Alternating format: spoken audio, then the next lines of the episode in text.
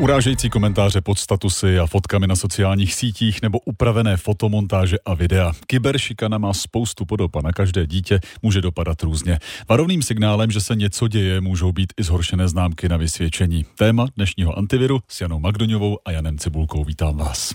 Hezké dopoledne. Dobrý den. Co tedy všechno kyberšikana je? Můžou to být urážlivé komentáře, posměšky, nadávky, zesměšňující fotky a videa. Vlastně cokoliv, co druhému ublíží nejen v online světě, ale i v reálu. Když jsem se bavila s učitelkami a učiteli, jestli něco takového ve školách řeší, tak připouští, že různé formy kyberšikany se na školách opravdu dějí. Není to nic ojedinělého. Problém kyberšikany je navíc ten, že předtím nejde utéct. Odchodem ze školy od něj neutečete. Co se na školách tedy děje? Třeba jeden žák vytvoří druhému falešný Instagramový profil, odmítá ho smazat a dělá si tam třeba legraci i z jeho mladší sestry. Uh, tehdy to ve škole museli řešit i rodiny obou dětí, škola o tom moc nevěděla a nevěděla, co s tím. Uh, navíc se to dělo ve volném čase dětí. A školáci tedy často přesdílí něčí stories na Instagramu s nějakou zesměšňující poznámkou nebo gifem a pak se to rozdíjí tam. A vím o případu, kdy se desetiletá dívka našla, kdy si desetiletá dívka našla kamarádku přes online hru. Psali si, volali si, jenže pak na toto přátelství začala žádlit další kamarádka a psala jí nesmyslné množství zpráv, vyptávala se jí na osobní věci. Školačka tak ze strachu a stresu neznámé dívce řekla spoustu osobních věcí.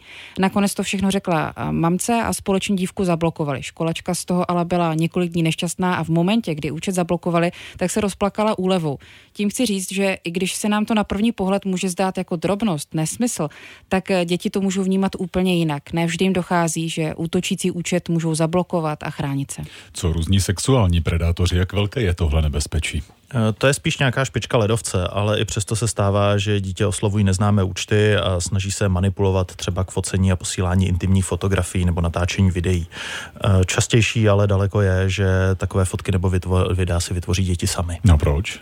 Ty nejři jsou ve vztahu, posílají si intimní fotky a videa, tím se ale můžou dostat do problému se zákonem, protože v některých případech jde o dětskou pornografii. A velký problém pak může být, když se vztah rozpadne a jeden z partnerů začne intimní materiály zveřejňovat, aby druhému ublížil. Tady je důležité říct, že jakmile se fotka objeví na internetu, už tam zůstane a nejde spolehlivě odstranit. Jako rodič může svoje dítě nějak ochránit před kyberšikanou? Určitě je dobré si vysvětlit, že je důležité si ten svůj telefon zamykat, ideálně se třeba nepřihlašovat do mailu nebo do sociálních sítí ze školních počítačů a rozhodně se nefotit v intimních situacích. A vždy, když kyberbezpečnost dětí řešíme s odborníky, tak rady jsou stejné. Je potřeba mít s dítětem vztah, ve kterém si důvěřujete, dítě nesmí mít strach za vámi přijít s problémem. A když přijde, tak na něj nekřičet, prostě se mu snažte v klidu pomoct. Určitě se zajímajte o to, co dítě na mobilu a počítači dělá, co ho baví, čím tráví čas taky určitě myslete na to, že i když dítě na mobilu tráví dost času, určitě to neznamená, že té technologii rozumí, co se týká bezpečnosti.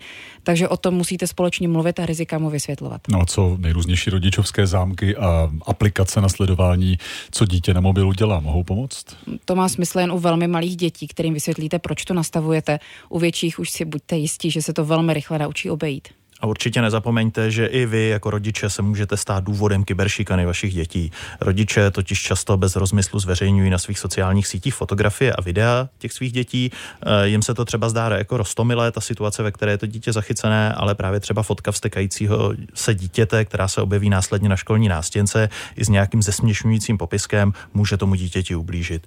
Prostě ideálně své dítě nikde nezveřejňujte, i když byste se třeba sami rádi pochlubili. No, pokud se děti třeba právě stydí říct o problému rodičům, kvůli uniklým intimním fotkám. Co s tím? A dítě se může obrátit na školního psychologa nebo učitele, kterému důvěřuje. Jsou i organizace, které pomáhají. Funguje linka bezpečí nebo poradna e-bezpečí. Tam můžou děti i anonymně napsat nebo zavolat. O kyberšikaně byl dnešní pořad Antivirus s Janou Magdoňovou a Janem Cibulkou. Děkuji vám. Naslyšenou. Naschledanou.